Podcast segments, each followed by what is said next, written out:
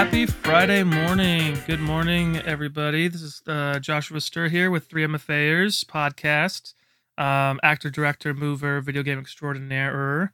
Um, and I'm here with my bestest buddies from school, Caleb and Brandon. What's up? I'm Brandon. I'm uh, from Toronto. I'm an actor. Went to school with these these guys, and uh, we got our MFAs there. And uh, I'm excited to talk about Shawshank. I'm also feeling a little miserable today because I'm all stuffed up. So get ready for that action. Caleb? Hi, I'm Caleb John Cushing. I'm an actor, a writer, and a filmmaker, and I'm also bald now. And I have to say, if you're if you're thinking about it, if you're on the fence about it for yourself personally in your personal life, and you're like, I just can't do it anymore. I can't deal with shampoo and conditioner and combs and gel and mousse and style. Just shave it, buzz it all off, and you will you will reach your final form, and you will become the ultimate peak perfection of your life, and you will realize your power. Just shave it all off. It feels good. Yo, I thought about it. I thought about it. Change up the type, you know? Yeah, well, that's the only thing now. Is now I need to get all new headshots and and That's change thing, my right? entire marketing angle. Wow. That's Yeah. okay Yeah. though. I really thought I was gonna be like, I'll look exactly like Jason Statham, and I don't. I look like a fucking fat baby. Caleb, what what's your new uh, angle on um on type, or what are you going for? Jason, you said Jason Statham. No, obviously I'm not gonna be able to do Jason Statham. I have no idea. I I truly don't know. I, if they ever remake American History X, I guess I That's a great that. movie. That's a great movie, man. Sure. But uh, it's a really pretty good movie. one. It's That a might pretty be Ed good one. Norton's best. Um, yeah, I don't know. Better than like um the Incredible Hulk from 2008. No, I'm just kidding. I was just gonna say, are you sure? No, Ed Norton has um a Fight Club. What are you I talking mean, Fight about? Club. I put Fight Club and American History X very close together. Like Fight I Club's mean, probably the better movie, but those know. are those I are don't know. those are both very very good movies. Primal Fear, his like the early one. Whew. Primal Fear. Uh, was he in Red Dragon? I- he was which yeah, which Hannibal Lecter It was movie Red, was Red? Dragon was the prequel, right? Yeah, I think he. I think that was the one. Whichever one he Yeah. was in, uh, he was good in as well. I can't remember which one was. Um, yeah, Ed Norton's pretty good. Apparently, he's like an asshole though. He's like That's one of those guys that's they that say nobody happen likes. with all the Avengers movies and stuff, right? Well, I think he wanted he just wanted like way more creative control than I, he. I think he just expected Yeah. to be more in charge of of that stuff than anyone wanted him to be. And Mark Ruffalo was like, "Yo, I'll do whatever." Mark Ruffalo seems like the man. I love that dude. yeah, he's a cool guy. He's a cool guy for sure. So minus the coal, Brandon, everything good? Yeah, everything's good. Just uh, you know, hoping things start up again soon. Um, yeah, I don't know. I don't know. I've just been trying to work out some new monologues, things like that. Talk to people, get things ready for when everything's open. But you know, just trying to stay safe and healthy and relaxed, and uh, you know, all the important things right now. We got some like bummer news the other day, What? you and me, about Cannes. Yes. Oh well, yeah. I mean, I, I actually that wasn't. It could have been a lot worse. I Yeah. was being, you know, I was being a What dick was about the it. But What what about the Cannes Festival? You guys you guys were going right? so yeah, so me and Caleb were supposed to go to the Cannes Film Festival as part of the four three days in Cannes program. For I can't remember, whatever the hell. It is. Three But- jours de jour and Cannes. I don't know. I don't speak French. So yeah, that was supposed to be, you know, we were supposed to be coming back now. You, um, You were supposed Yeah. to. I got my little. Yeah, my little. Um, I never like uh unsynced it to my iCloud or whatever. We were supposed to get on a flight Right. back like today. exactly. So uh, yeah, so so that would have sucked. But the the rule is you can only go up until you're 29, and so I turn 29 next month. So in the email we got, they said obviously that doesn't you know account that doesn't count this year. You just just yeah. So the issue was because So- of coronavirus, they shut it down and then they canceled it. And so for people Oh, like me and yes, Brandon, I'm sorry if that was not clear. the, the issue is that Corona shut it down. um, Yeah. Well, no, I just mean like because we were all like set to go. We were like looking at like we had like a hotel and we were looking at plane tickets Yeah. and everything. Like it was happening, and then they delayed it at first, and then then they finally canceled it. But they basically sent out an email yesterday or two days ago saying like you guys like have to you'll have to reapply again, but we'll put people who were accepted this year in special like priority consideration and don't worry about aging out because we'll still if you would have been Yeah. 28 for this time and we accepted you, we'll still let you. Uh, you know, Also, like Oh, that's good. as for the application process, like we did it and heard back in what three, four days, a week maybe. I remember you heard back a few days before I did, and I was starting to sweat a little bit. yeah, but it wasn't that big of a gap. No, like it was no, all no. pretty quick. It was like a few, like four or five days. It wasn't even. a There was definitely there was definitely that awkward moment of like, uh, shit. no, I mean, I obviously would have been very happy for you, but I also would have been really angry. Not What, at um, you. so you guys just go and you're able to to view the um to just view the festival and to see everything there, or what? Yeah, and and, and like, like meet- a networking thing? Yeah, exactly. Meet Yeah, there's a greet and- networking component to it for sure. Um, and they give, Oh, but they give you like access to pretty much almost everything. Yeah, which you I get think press cool. badges. So, yeah. yeah. Um, and I think it's a really like really generous move to be like we care about the younger generation who appreciates this stuff and we want to like kind of reach out to young professionals and film enthusiasts to get them involved in this world cuz like Yeah. I think we were talking about this on another episode but mm, like for a lot of film festivals any you can just as a normal person like buy tickets to go but Cannes is invite only so Yeah. you had so this is a really cool way to kind of get new people in you know Yeah, like I think we were talking about this, Yeah, but totally. like um even in, at, at TIFF every year, they just sell tickets. Like everybody goes to TIFF movies every year because they're playing everywhere in yeah Toronto. You know, um, I never thought about that with Cannes, but so interesting that they do that. yeah because they, are I- I European think it's a right? good they want to way- be like prestigious Yeah, and I feel that especially with you know like you know we're, we went to the studio school. Uh, what's that? Are you guys doing your French? yeah but we're listening sorry josh go No, it's fine. I can I can wait. no we're done we're done Plug for a different podcast really quick, but you have to listen to this. It's uh, on uh, on Bert Kreischer's podcast, Bertcast. He has uh, Ben Schwartz on. Oh i And love him Yeah, and he's just digging into Ben Schwartz about like writing and like asking him all these questions about his, and they get really into um rewrites mm-hmm. and fixing scripts and that type of thing. It's a, um, and I mean, I love Bert Kreischer too, and then I obviously love Ben Schwartz as well. But it's it's an amazing podcast to listen to because they're you know it's just enthusiastic and they're talking about writing. So I would check it out if I were you. I definitely will. Uh, have you I'll seen the over. Middleditch and Schwartz stuff on Netflix yet? I haven't, so I haven't watched it yet. I haven't watched it yet. All right. I just, man, we, so, okay, so Josh, I don't know if we've talked about this yet, but me and Caleb saw them on Broadway do Middleditch and Schwartz last year. Before Oh this, shit! No, I didn't. Yeah. So we saw this shit. We saw them do like not the show obviously because it's improv, but we saw it live originally. So now I'm like, I can't wait to watch it, but I'm tentative to watch it if that makes sense. Yeah, I mean it's obviously good- not the same as seeing it live, but it's still very, Right. very, very funny. And I don't know, they're both t- incredible. I think Ben Schwartz has been that. I mean, like he definitely came up this year with Sonic the Hedgehog, but um, he's been just like bubbling under the surface for like a while.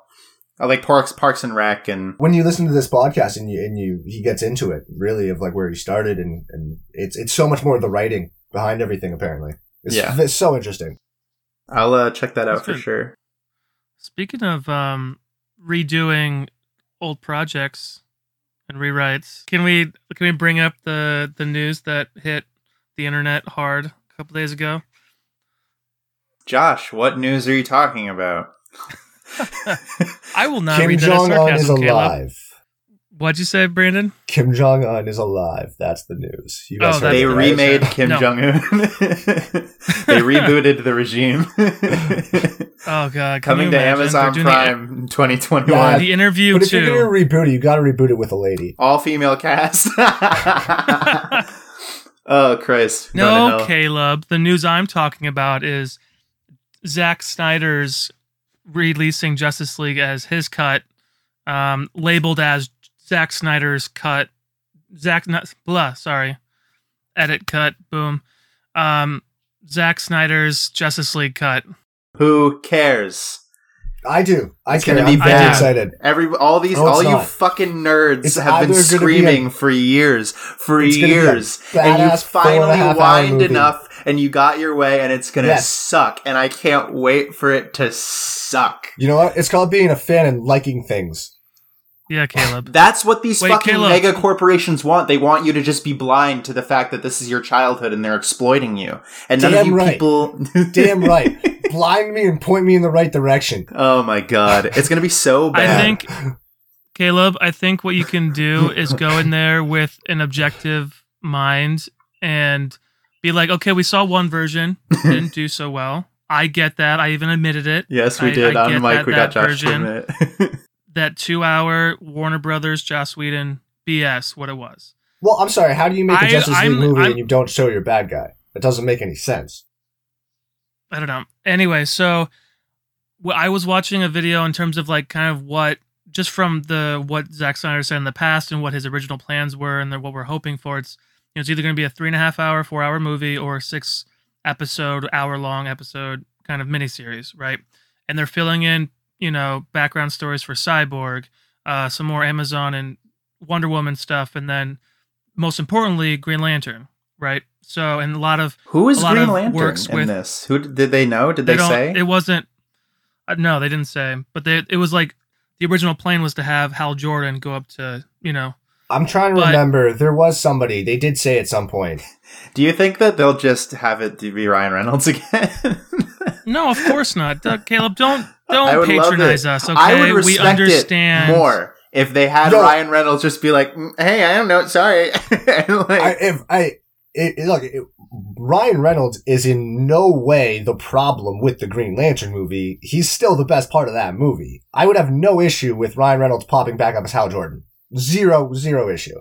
but okay so the thing is though they're redoing they're doing um they're putting back in there a lot of Darkseid stuff so originally Right. the plan was that Darkseid revived superman with the anti-life formula or equation and so he was in a black suit and they had a, lo- a much longer fight and a lot of like kind of um core conflict with superman right to kind of bring him back to their side Right. uh, more with Aquaman and Mera, you know, trying to set up the Aquaman, which will be interesting now that the Aquaman movie is out if they do some rewrites or some reshoots. Because Warner Brothers did give Zack Snyder $20 million to do reshoots. So Also, I we'll bet see you. how that happens. We're in a global Yeah. You know. pandemic and people are starving in the streets, and they said, "Let's give twenty million dollars to let a fucking bro, a frat bro, like make a fucking movie for whiny nerds on the internet." This is disgusting. I Uh, disagree. Jeff I think Bezos awesome. is making Um, billions and billions of dollars off this yeah. pandemic, and you, why you're not going to shit on Jeff Bezos?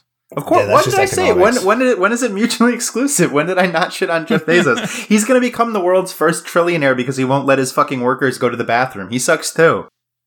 Oh, is it? Oh, I'm sorry. I didn't realize that this is what we were doing on this show. All right. What? oh, it's Paul, it's Paul Shitting on Shigali now? trillionaires, billionaires. we've been we've been I've been vocal about my opinions. anyway, No, Bill's not anyway. I wanna- He's been dropping in Jeff Bezos chirps the entire time. I'm gonna get assassinated. That's so funny. Jeff Bezos is gonna Oh, fly God, a drone probably through my window. don't worry. Facebook is only doing WhatsApp, so it's okay. But I, I bet you they cut out some of the Mera, Mera stuff now just because uh, it sounds like they're going to fire Amber Heard. I haven't So seen I- any uh, articles about that. Dude, she's screwed. I mean, they- they're going to court. She's she's in trouble. She it's really Wait, bad I looking. I could put a pin in that. I want to get into that because there's also we can also re-jump into our Ezra Miller kind of discussion real quick. Um, but what what I'm saying, Caleb, is that it's going to be on HBO Max. This whole streaming thing. It's out of curiosity. I think it would behoove us to at least sit down and see what what it would be or what it will be. You know, before But you kind of like, thing: oh, it's gonna is suck. It's not like we have Ah. no idea. Like we saw, it's the same thing with Josh Trank's Fantastic Four, right? Like, yeah, when you watch the movie, you can see the studio meddling. You can see where the vision was veered away from to make a more palatable experience for audience. But you can also see what the original stuff was. Like you can extrapolate from what is on screen, and it's not like it's a Sure. lost masterpiece. I don't think that it's going to be this like grand. It's not going to fix all of the issues. It's not going to be this thing No, that and I'm people not. want I'm it No, not to be. saying. But it's the I stuff think- I wanted to see. Like again, like the biggest issue for me in that movie is straight up if as bad as it was, if you had not put Steppenwolf in there and put Darkseid in, I probably would have come out of it being like, okay, at least it's a movie. You know? Sure. Uh, like well, least and it's.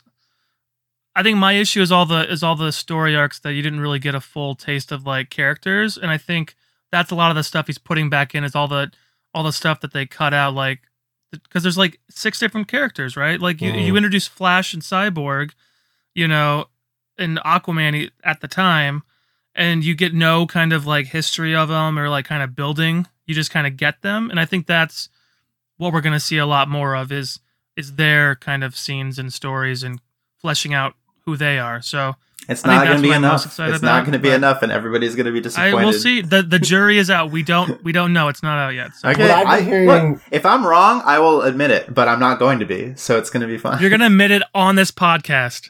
I've, I've been hearing that it is to be the new Shawshank. Some say. wow. Okay, okay. Who said that? Wow. I'm curious. What are your sources on that? Uh, is that Patrick Segway?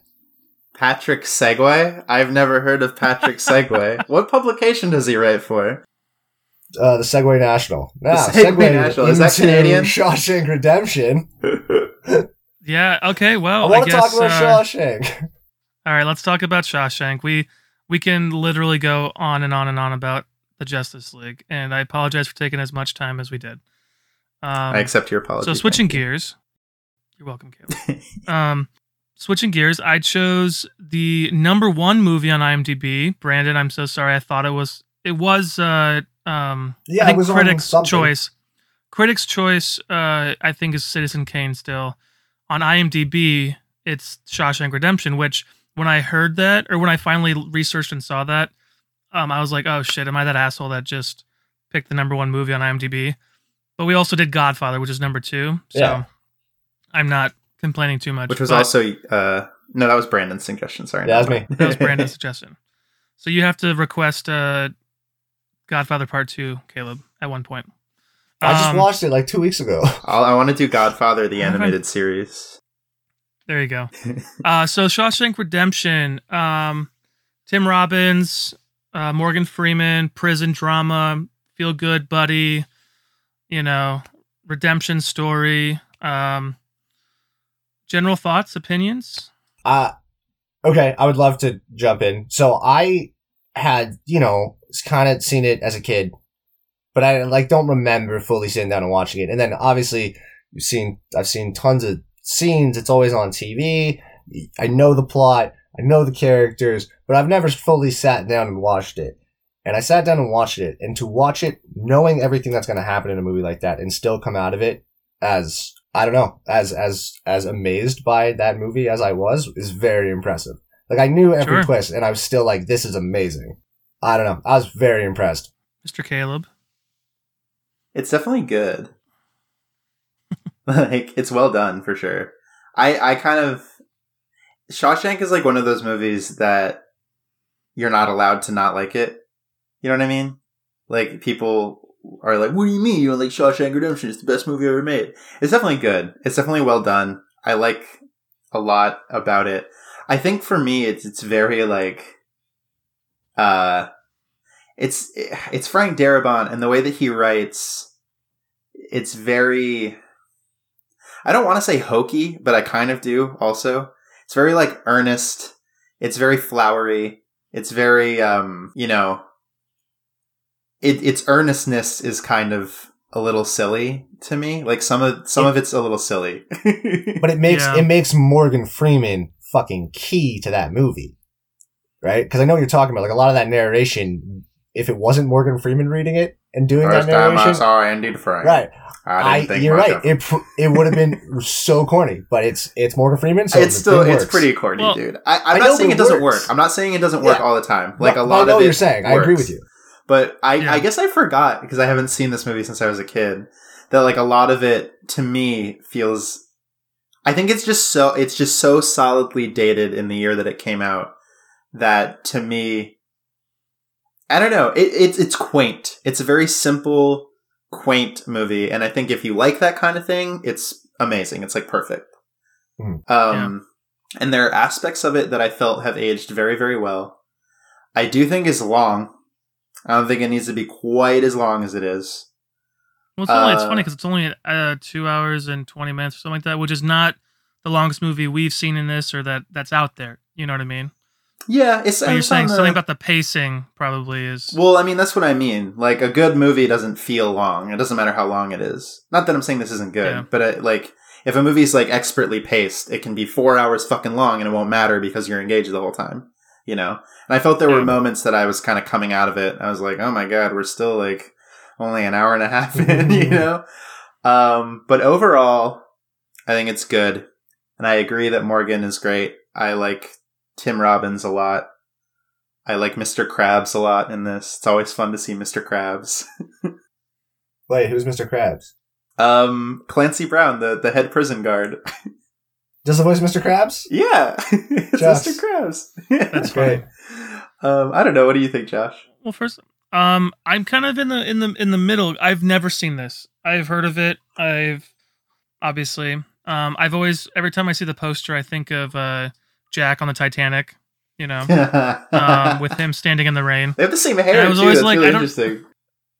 I don't understand like that moment, but I did some more research on it, and I do kind of get it a little bit. But it is based off of, I should say first, it's 1994, uh, based off of Stephen King's novella Rita Hayworth and Shawshank Redemption, um, which I've never read, so I don't, I have no context into like the the adapt the adaptation of it. Um, I was kind of the same way. I I watched it, and because I haven't seen it, but I've heard so much about it, I was a little let down in terms of like I wasn't blown away, right? It was the first movie that a voiceover narration worked for me. Like it's very hard to have somebody literally voice over the entire movie and make it work. And they the way it was written, the way it was structured, it actually supported and helped tell the story, Yeah. right? Um I also think that what also kind of got me was like that moment Morgan Freeman his last time up for you know parole or whatever the the third time he said you know it was a little predictable but as soon as of course as soon as he says his piece or like he's honest with them about how he is then he gets accepted you know and i'm going to go on that later because it's i did get a little ahead of it towards the end um but it was cool to sit back and figure out some of the stuff that they were setting up throughout the movie does that make Mhm. sense like once once you kind of found out oh you know the poster was hiding the tunnel or whatever and they start explaining it you're like okay now no i get it you know and it kind of is a there is a really big bow tie at the end and i felt that was kind of weird but yeah i mean i i liked it it was cool i'm not gonna i'm not gonna sit and watch it a f- you know a few times maybe once every few years but it's i'm glad i i'm glad i saw It's it in your for sure. rotation. Yeah, like I, um I guess like kind of just based on what you were saying, like I didn't having like you know you see the Family Guy version, the Se- the Simpsons version that you know you've seen it in pop culture a thousand times. I didn't expect to um have anything pop up that I didn't know or like you know to fill in more gaps. But like in that last scene when they're explaining everything, and they you know it comes up again about the person that he created. I was like, oh.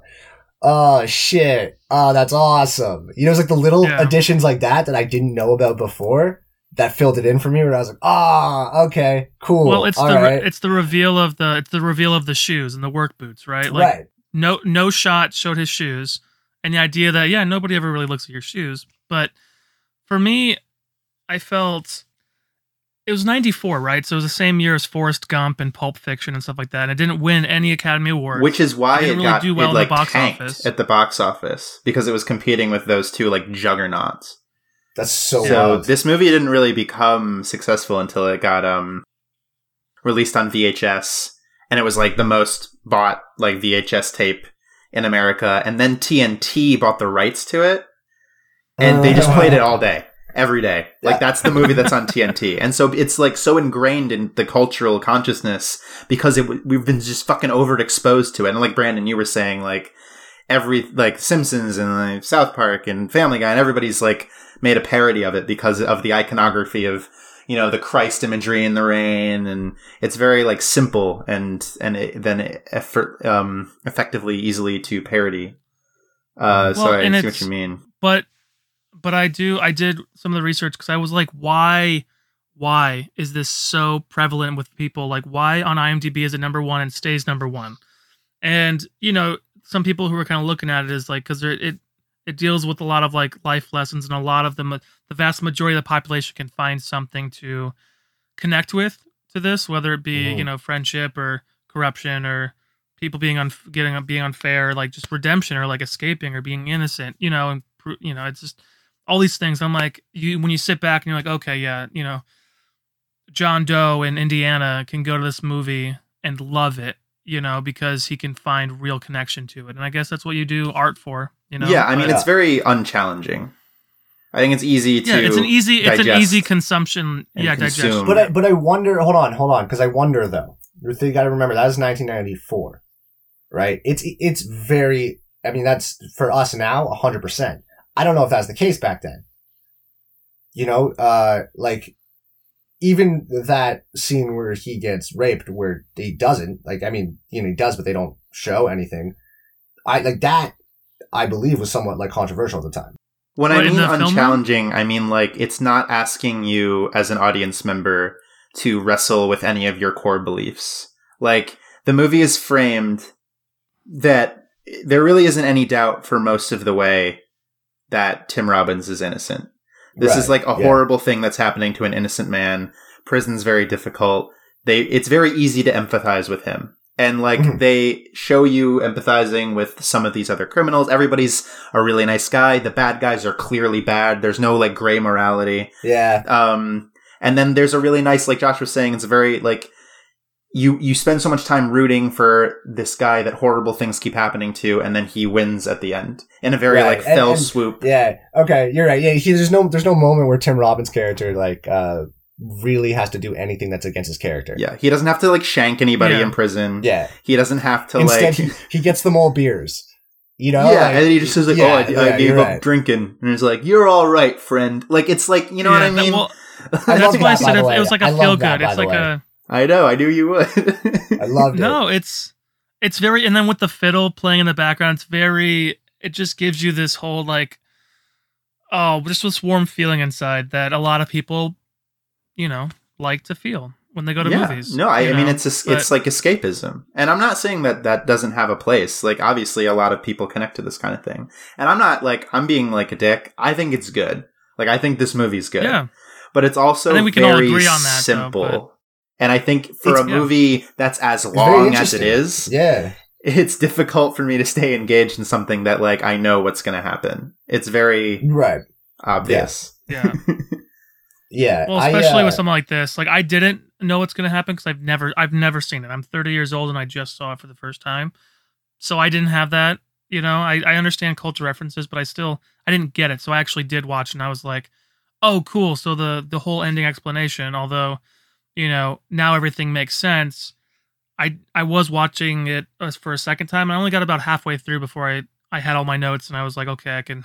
I actually like turned it off. I'm like, I don't need to watch this again, um, because I remember what's going on but but it it is it is a cool kind of like build, you know, with in terms of Andy's character, you know, Tim Robbins Andy, um, like he knew from the get go he was innocent, so he's gonna start chiseling, you know what I mean, and like he needs a big poster, so to hide the hole, and yeah, I I think yeah, it's it's very nice. It's very you can. I mean, I would even sit my kids down to watch it, not like young kids, but I would you know I would let my yeah, you know yeah, it's a family movie 14-year-old that kid. anybody can enjoy. You know, It's just very well. It's very well put together.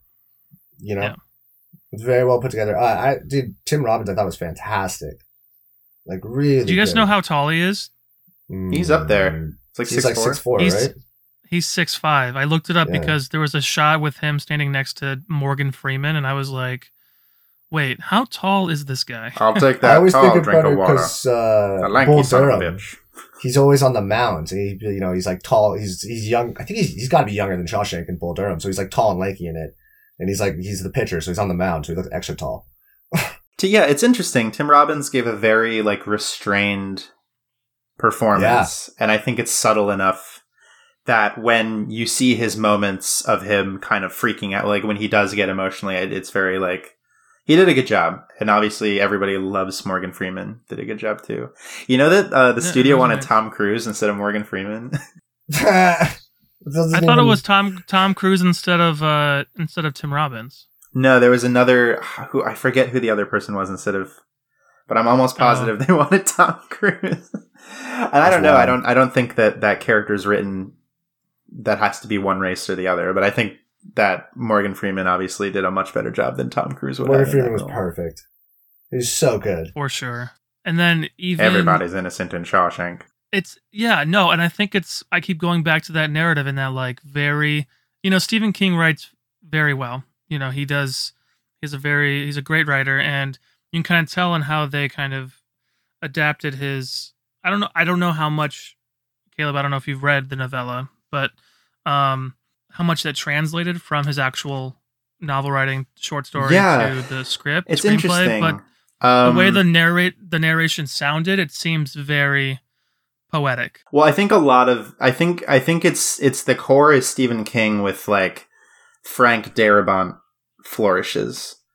Um, I would say this is probably like when you consider what King's like vibe is as a writer, this is probably like one of the least Stephen Kingsy stories that he has Yeah. written. You know what I mean? I think people think of like It or The Shining or like Pet Sematary, any of these like crazy like horror stuff, and this is very much more um dramatic. It's from the same collection as uh The Body, which is what Stand by Me is based on.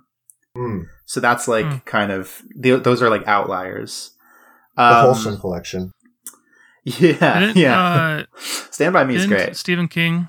Stephen King said that this was the one of the besides Stand by Me. This was the closest one of his favorite adaptations of one of his stories. Well, I think it's easier to adapt a drama than it is to effectively adapt a horror. You know what I mean?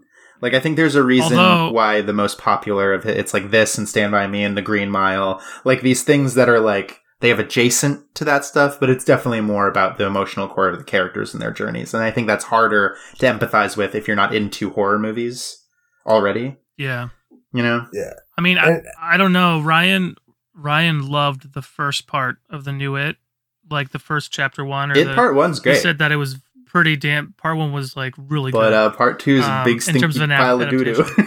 I know. it's not good. Which sucks because Bill Hader is actually pretty amazing in it. He's yeah. amazing in everything. He's the best. But like specifically, all of the acting is actually pretty pretty good. You have like James McAvoy, Jessica Chastain. These like these like great actors, and they're trying really hard. But then the whole uh, the rest of the Did writing, you get and this? the- Did they get the sea turtle in it, they don't get the sea turtle, and there's no uh, child orgy either. So dude? Zero you always bring it- stars. you always go there every time. That's in the book. That was it's a I huge get it. controversial It's an thing in the book. part of the I get it. and then and then Andy Muschietti is like, yeah, we are going to do it raw, and it's going to be very brutal. And it's like, are they going to do it? I because it's like I know that you can't. Do you know what I mean? Like if if you saw if if you were like in an audience and you saw that happen on screen, you'd be like, this is fucking morally disgusting and reprehensible, and you'd be right. But like, I just think it's interesting that like we can stomach child murder and torture and all of these like other horrible things. But it's it's just interesting where people draw the line. You know what I mean? yeah. Yeah. Oh, 100%. Especially when you're talking about a fictional world. You know what Yeah. I mean? Like, it's it's nuts. I yeah, no. So Stephen King is is awesome. Um, but so we're saying is that Shawshank as a movie, as like a, a collective. Let's say you're studying filmmaking, right?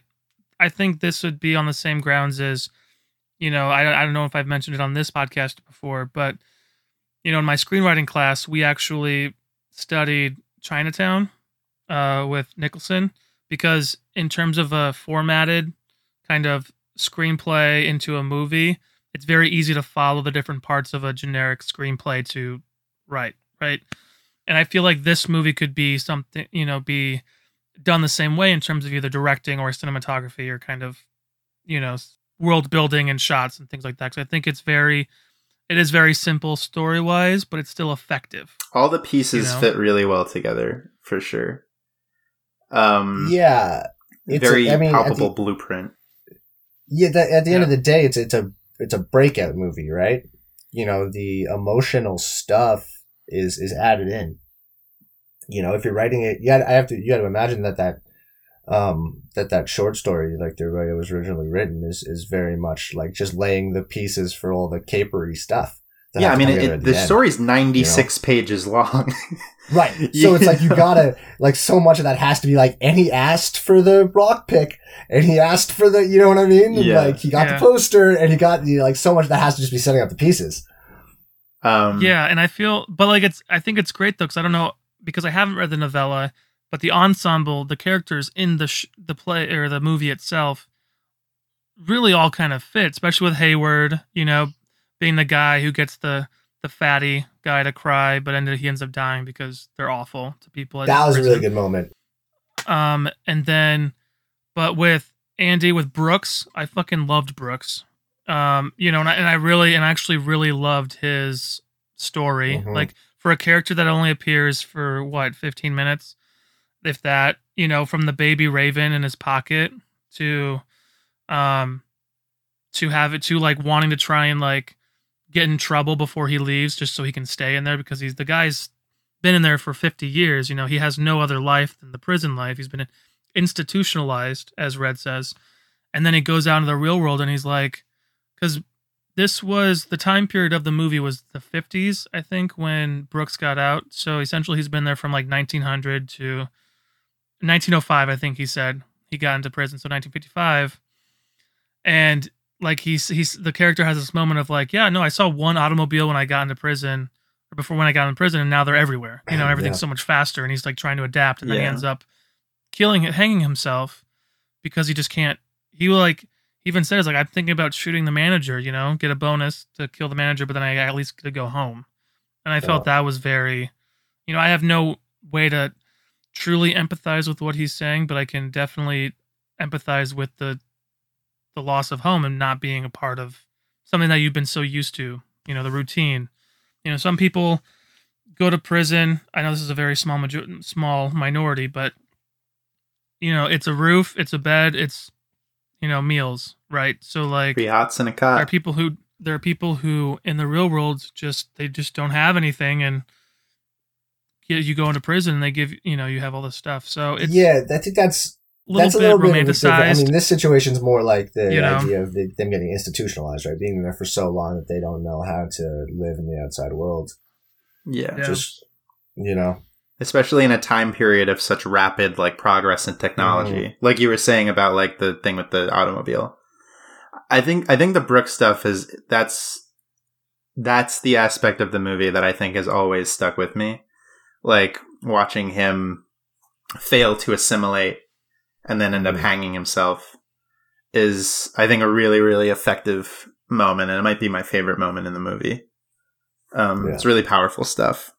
And yeah, I agree it does it does have this like I think you know, as a result of the effect of trying to appeal to like the most amount of people and be really palatable, like it does Josh have this like not like romanticized version of what it's like to be in prison, but like almost kind of that way. Like you contrast this directly with like something that came out five years later, which is Oz, which is like this horrible, right? brutal, it's like a nightmarish, like awful fucking place. And then in this movie, like, yeah, like prison's bad, but like, you know, it's like, oh, but I've got my gang of friends and like we're all gonna you know, drink beer on the roof together Ex- and it's gonna right, be like exact- magical. You know. I got Morgan Freeman. Like, you know what I mean? It's a little It's almost like, got all like right. a um, it's almost got like a like it's like Oz, but it's like the Little Rascals. Yeah, yeah, yeah. It's like the, the little Yeah. rascals were in Oz. Yeah, exactly. Yeah, well, it's like this guy, the warden, you know, rules with an iron fist in the Bible, essentially, at the beginning of the movie.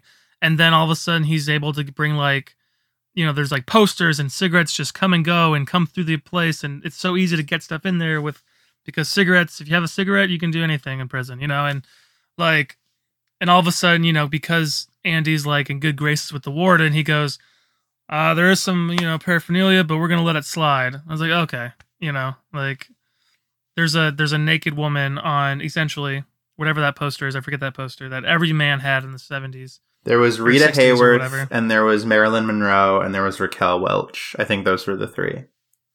Raquel Welch was the last one, I think, with Yeah. like the Tarzan looking bikini. And bikini. there she was. Um, you know what I was Raquel. thinking about? there she was. I like that poster for our generation was definitely Megan Fox in, Tran- in Transformers. I feel like, Sure, yeah, I can. right? I can see that. Yeah. I had a I remember in my- college. I had the Spring Breakers poster. Oh, that was a good one. The That's four, one, too. the four, like Vanessa Hudgens Yeah, and yeah. Ashley Benson and uh and Selena Gomez. Oh my god, I, I definitely had that poster. That movie's not that good, but I, I had that poster. The posters that I had were just movie posters from the movie theater I worked at. I actually got um the one of two Why So Serious posters when The Dark Knight came out. I have was one able of to, those too. to swindle. I was able to swindle the the poster that was given to the movie theater. Um, it's in my parents' best. house. I still have to somehow get it over to New York at some point. Um, but yeah, no, there's definitely this.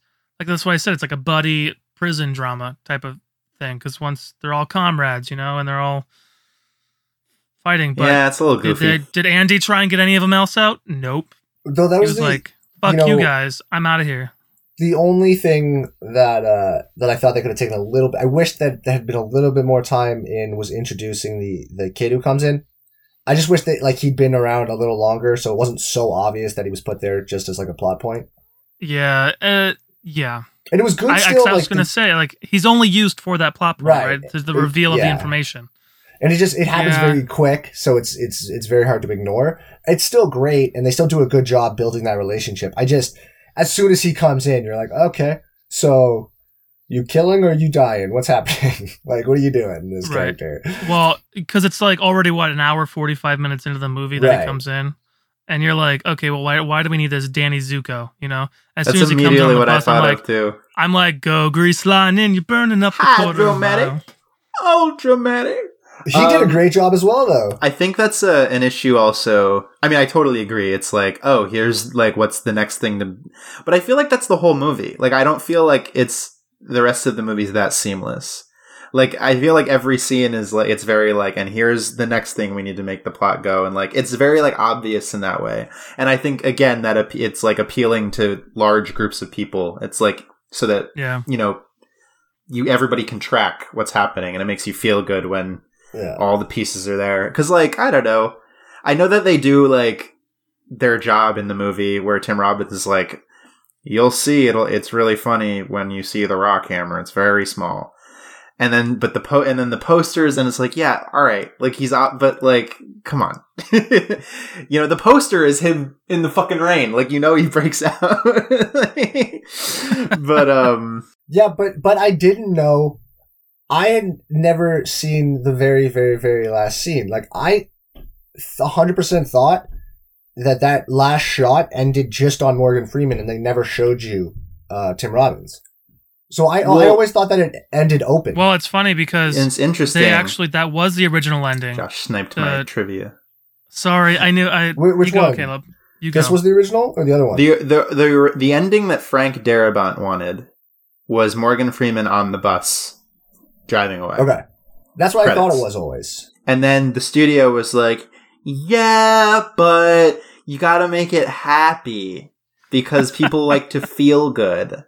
And so they fucking shot that shit on the beach, which is like whatever. Small thing. It's been years since Andy escaped.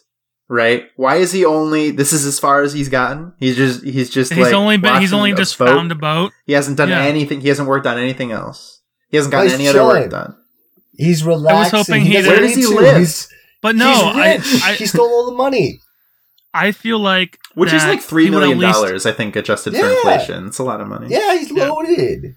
So why does he still look like a the thing, bum? though, because loaded. he's doing that hippie thing. I don't know. I 'Cause feel it was a that rushed I would have at least. That's why. I would have loved to him be like coming into like the hotel, right? Like he at least would have had the hotel. You know, so have Morgan Freeman come to the door. I would have done that shot. That's what I would have done. Um, No, But no, yeah, I like so it it being more ambiguous. I would have done the exact Because it's shot not from The Dark about- Returns. It's not about them finding each other. It's about uh, Tim Robbins helping Morgan Freeman rediscover hope. So, like, by having it end in when he's like on the bus going, like that's thematically what's important. We don't have to see them hug and it's like, oh, my best friend. Like, you know what I mean? It's like cheapens it a Yeah. little bit. I think that's just me. it though. does. Well, and you know because that that hugging shot is like a helicopter shot, you know that they're just dicking around so hard because there's like, you know, like. Well, I- well, I- I because mean, the the movie do? was finished, like this, like, the final shot on the beach was not planned ever, so they had to Yeah. go back and like get everybody and be like, "Hey, okay, so we're gonna do What this the shot." whole shot is just okay, hug each other? Cool. Good work, guys. I wish Yeah. they like. I wish they like like just started like steamy kissing each other. Like they just start like really going at it. You know what I mean? I mean, That would've made it nowadays you could, nowadays Yeah. that's the movie. I I've do been have a a question though. The, the this, one thing I I'm gonna take what's mine. I hate I hate you, Caleb, so much with your impressions. No, I, I love it, man. But so the um, what I was gonna ask though is the whole thing about the name, right? Because Tim Robbins' character Andy, he says, "Oh, I created this whole persona so that if they ever do investigate the warden, it all goes back to this person." Mhm. right? And so it kind of gets built. So it's kind of like this ghost, you know. And yes, it was a good reveal that oh, I'm going to use that name because he has a social security card, he has driver's license, whatever, for him to take that money because it's his account. But couldn't the warden vindictively like show him all of the stuff? Like, wouldn't he use that against him? So like, It doesn't matter. He went you to Mexico, If, if the cops, He's gone. if the cops investigate, but he's gone. He So went to Mexico okay, because he's, a, he's a that's, uh, fugitive anyway, right? yeah, I mean he escaped prison, but also like he gave the bookkeeping and the ledgers to like the news and the police. So like the warden can say whatever he wants. There's tangible evidence that he's been laundering Yeah. money and like evading taxes for a decade. Also, mur- murders. and also murders. Mur- At least one murders murder. too.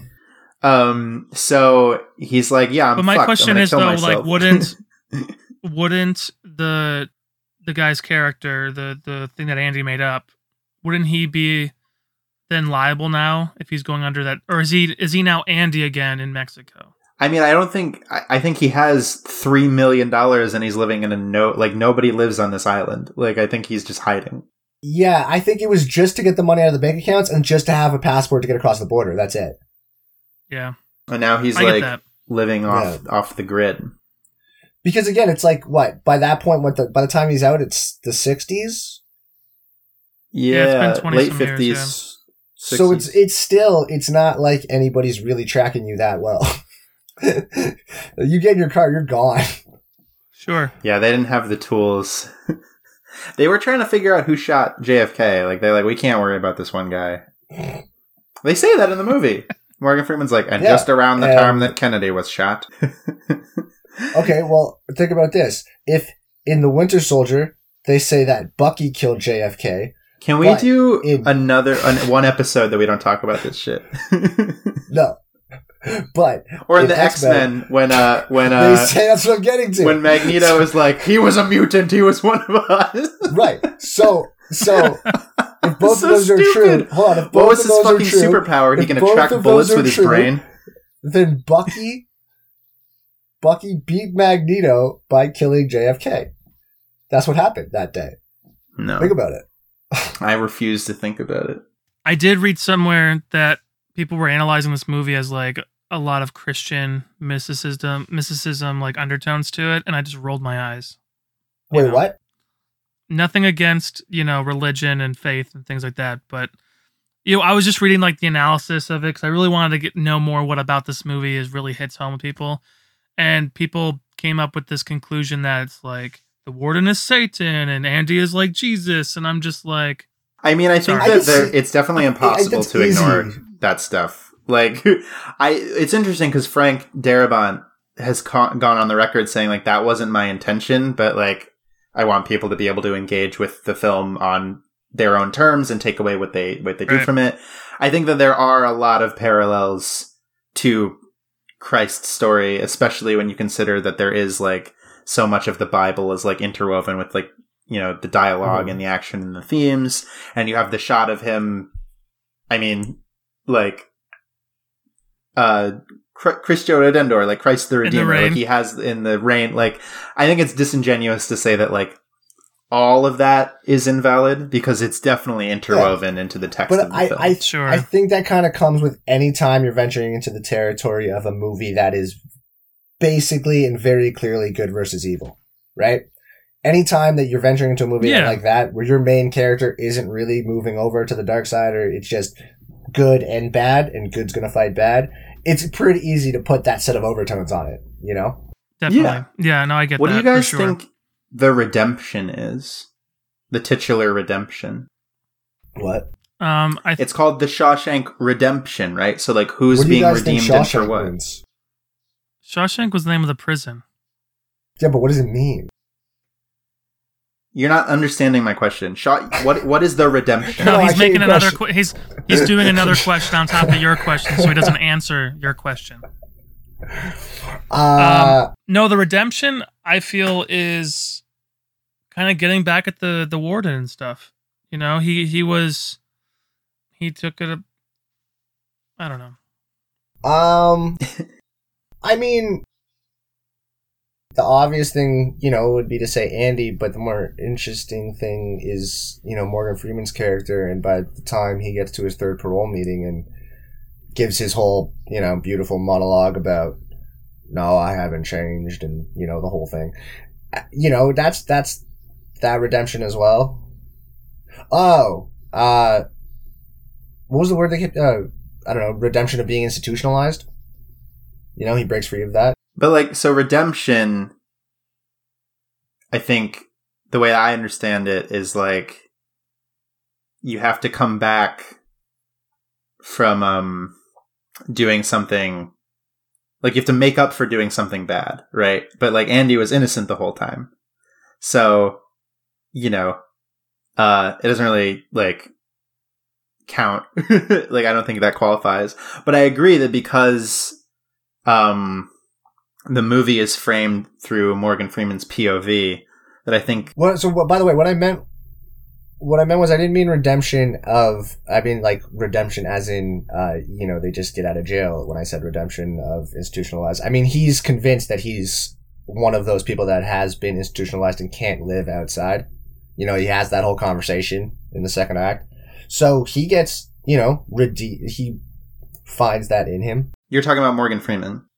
Yeah, yeah, yeah. Yeah, I You're agree with breaking you out that of I his think own mental box. because the movie's like framed through his POV, mm-hmm. he's the one who is rediscovering because he admits he's like I'm the only guilty man in Shawshank. Like I murdered somebody, Right. and I've been thinking about it for Yeah. 40 years. And through meeting Andy and rediscovering, like getting back in touch with humanity and finding hope again, he's the one that ends up. But it's interesting that that shot then of like uh Andy Dufresne like in the rain and washing like that's a very Christ that's a very like washing the sins away. You know what I mean? So I don't know. It's just Right. interesting because I don't. But he didn't do anything wrong. man. He was he innocent. didn't do anything. you know. I feel the yeah. I mean, I we can go back and forth. I just thought it was really funny because I knew like what Caleb what you were saying about how ahead of it we all were. You know, it's as soon because it's the like in threes, right? The first two times he just tells them what he they want to hear and he gets rejected, and of course the one time he actually sits there, and I think it was one of the best moments in the movie yeah. in seeing Morgan Freeman act and just kind of go there, it's just like, yeah, and he delivers his monologue and speaks from himself and his own experiences, and they're like, cool, acceptable. We'll, we'll bring this guy who knows that he's guilty back in the uh, society. There we go. Also, You just know, like great use of the rule of three. Just, Yeah. just great use of it. One of the uh, I feel like classic even though examples. even though predict exactly, even though it's predictable, it still it still works. Ryan was telling me last night we started watching the morning show on Apple TV, and um, you know, I'm kind of getting into it. I'm watching it, and Ryan Ryan tells me he's like, "You're such a good barometer, you know, of con- consumer base, right?" Because although I'm a little might be a little bit more educated in the in the acting directing stuff um, than watch most a bunch people of in the United States. superheroes. Um, but they uh but watching it, Ryan's just like, uh, it's so he just can't he just can't deal with it, right? He's just like I mean, he's enjoying it now, now that we're into doing the characters, but he's like, it's so obvious. He's this person, she's this person, you know, they're doing gonna do this. And it's like it's such an obvious tool, a vehicle to for this platform. And I said, sure, but what about this moment? And everything works on me. I don't know why Joshua Stir here. Everything works. you know, if you do it well, if it's set up right, if if you're supposed to have somebody feel a certain way, I'll probably feel that way. you Yeah, know? I'm the same way. I'm very susceptible to everything. And I don't know if that's a a good thing or a bad thing because I do have a critical eye. I just don't You just don't listen to it all know, the time. sure. or if it works in my direction when I'm creating something, and if it if it affects me, it'll affect ninety five percent of the people in the audience. You know. I don't think there's anything wrong Um, with that. I just also feel like sometimes I think you guys are really generous. but I am too on, on different things. We all have our biases and we all have our things that we prefer, you know, over Yeah. other things. Like there's no right answer or right way to talk about any of this stuff. It's But- also just no, not at all, it- I it's- love. it's also it's also like it's not that black and white. I mean, there's there's talking about a movie, and then there's purposefully like we're breaking down movies. We're talking about them anal- analytically. You have to, you know, go into it at a certain point with a critical eye. That that's Yeah. Do you know what I mean? It's not like it's it's not that binary that it's just like oh well like we're being negative or being positive. It's like no no no. From talking about it in a way of like I enjoyed it, and then a way of like okay, but then here's the you know nitty gritty of it. Yeah. That's all. Right. I think, but I think you still Other have than A Knight's to. Tale, which is the best movie, and fuck you guys. All right. I do think, um, you know, William! It works. No, nope. totally works. It's false. in that moment, It's bad. um, I do feel that there is a level though of going in, like even though you do hyper critic criticize movies and things like that, and you may have a notion that being able to kind of sit back and just receive is also, I think, an, a thing that we can all kind of go into. You know, like this whole, you know, the Justice League thing next spring. It's like, you know, huff and puff, grab yourself, you know, some tea or some water or whatever, and sit down with a candy bar and just sit for you know a little bit and once you're done you're done you know if that's what you Um, go into an experience looking for and you get that, that's totally fine. If all you want to do is just be passively entertained, nothing wrong with that. especially with everything going on right now it's kind of fucked up so any kind of escapism and this is why we do arts and movies Yeah. and I mean, and to be clear, I have no high ground because I like hardcore stand Pacific Rim like to the max. I will like defend that movie to anybody, and that's Really? considered like a trap, like a garbage movie that nobody likes. I really want to have this conversation because, well, no, no, be, but but because we've we we literally watched through Neon Genesis Evangelion together. So how do you stand Pacific? I mean, I mean, it's just not. It's so frustrating in that it's not what it could be, especially Pacific Rim Two. well, like the fact I don't that count. Touch I'm not on- talking. I'm not oh. talking about Pacific Rim two. I'm talking about Pacific Rim one. Okay, because because I mean, yeah no pacific watching rim 2 is and then not okay them- the, this, but but I mean the stuff that they touch on, which is done so well. The, In the reason I they- like Oh, Pacific. Rim is because it was made by Guillermo del Toro, It's fun as shit. and you can tell that he is very, very passionate about genre films, about Mhm. robots, about all of, like anime, like all of the influences. It definitely wears them on its sleeve, but it's done with such earnestness and like reverence. And yeah, it's like fun as shit. Like I, I can't knock it because it's coming from an honest place. It's not like those like Charlie Hunnam is the man. it's not like the Transformers shit that's made very from a cynical, like, you know, an eye that's not made from somebody who cares. Like, this is a guy who really, really is Yeah. passionate and cares about this stuff, and he wanted to make the most fun movie possible. And yeah, it's not fucking perfect. There's like, No. but like, that I like moment the first one a lot. where they fly into the space and they use the sword and cut, like, it's like my jaw hit the floor. It's so cool. But but Caleb, how upset were you in the second one when you're like, oh my god, are we I don't count the second this? one. I don't count the second one. The second one is a studio mandated sequel. It doesn't have any of the same original creatives. It's not the I same thing. know, but but they just took Evangelion and touched on the best parts, and we're like, you know what? No. Yeah. Well, the No. mainstream audience is not ready for Evangelion, and it's it's actually interesting because they put they like redubbed it for Netflix, and then a lot of people were like, "Wow, the anime is like fucked up," I guess. And I've been here since fucking 2004, being like, "Oh, I've been known. Dude, I've been I didn't noticed." realize because that was the only anime I'd ever watched. Yeah, you were telling me you were talking about this. Yeah. So I just thought that was what it was. That was the only one I ever watched as a kid. And then no, that's the most fucked up one. Yeah, that one's that one's on the other end for sure. I would Yeah. love to see a Shawshank Redemption anime. What is the anime that is like identical to um uh Inception? What what is that? Oh, it's called Paprika. It's a film. It's very good. Satoshi And Kon. I mean Inception actively took stuff from that, right? They even have the shit like the, the hallway running scene in that, don't they? Yeah, I mean it's tough. There's like a bunch of of stuff Um, Not not in a negative way. I mean, you no, I mean, but it is. It's very like, um, very similar. I think that Christopher Nolan makes it his own enough that it that it avoids like outright stealing from it. But there's definitely a lot of inspiration was lifted from that for sure. Yeah. nothing wrong with that. But we can talk about anime forever. Does, who does anyone have anything else they want to say about Shawshank? I think for it's funny that for um for a movie that's number one on IMDb amongst the people, you know, it was kind of a just like the movie. It was a simple, very clean, like this is what this is what the movie is. You know, um, I don't have anything. I just I did enjoy it. I'm glad I have seen it, so I can walk around amongst the populace, you know, and say, oh yeah, I know that movie. you know, I liked it. So I got nothing. I liked it. I'm I'm giving it four point five rock picks out of five. I'll give it a four point five as well. I will give it a four.